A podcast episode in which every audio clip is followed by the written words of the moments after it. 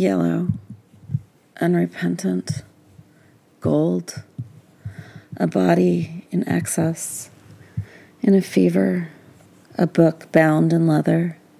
It aches to be touched, shimmying in its bindings.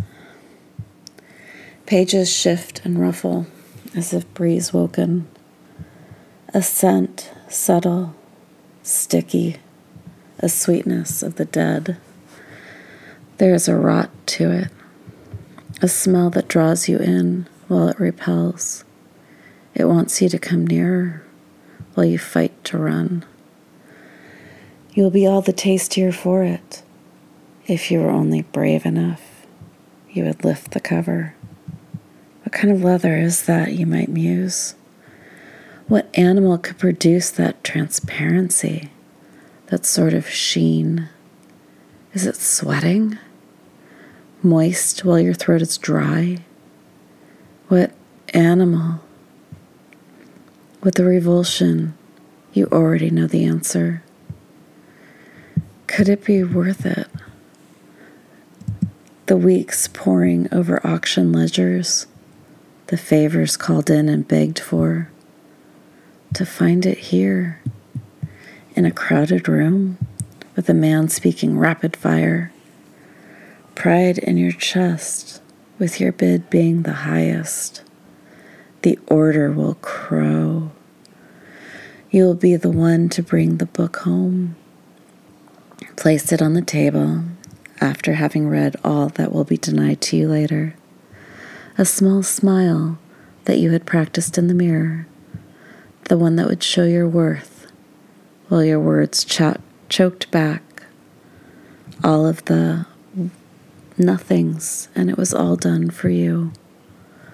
The words that denounce your effort, spoken with the clarity of knowing that no one will believe you and will value your humility all the more. Going once, going twice a bubble of disgust in your throat. The cover had begun to relax. There's no other word for it. First, when turned, it was upright and crisp, all clean edges. But now it droops at the corners. You became distracted. Ah, another bidder! Could your slip of attention, inattention, have caused this calamity? You are silent, struck dumb. The book straightens and preens towards the light. A slight shuffle. No one would have caught it, but that small shift, it captures you. And you forgot to bid. Not forgot so much as lose yourself, looking for pores and stray hairs, believing to have seen a face in the swirls and textures on the front cover. And it is gone. Failure and humiliation grip deep in the empty claw of your chest. You replay the moment a thousand times in a second, each time rewriting your failure or finding the fault with another, a way to explain beyond your own bumbling. It is only when you get back to the hotel that you can begin to breathe.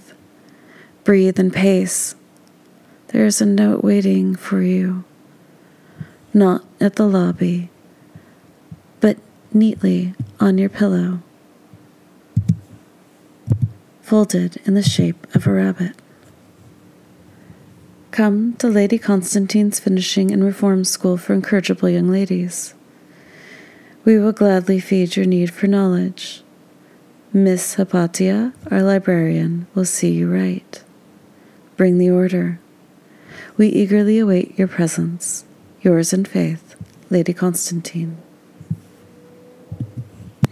Thank you so much for listening. Please tune in for our next episode. This was the prologue for Lady Constantine School. This is a limited series. It is a book based on a role playing game that my husband and I are building called Blackwater Manor.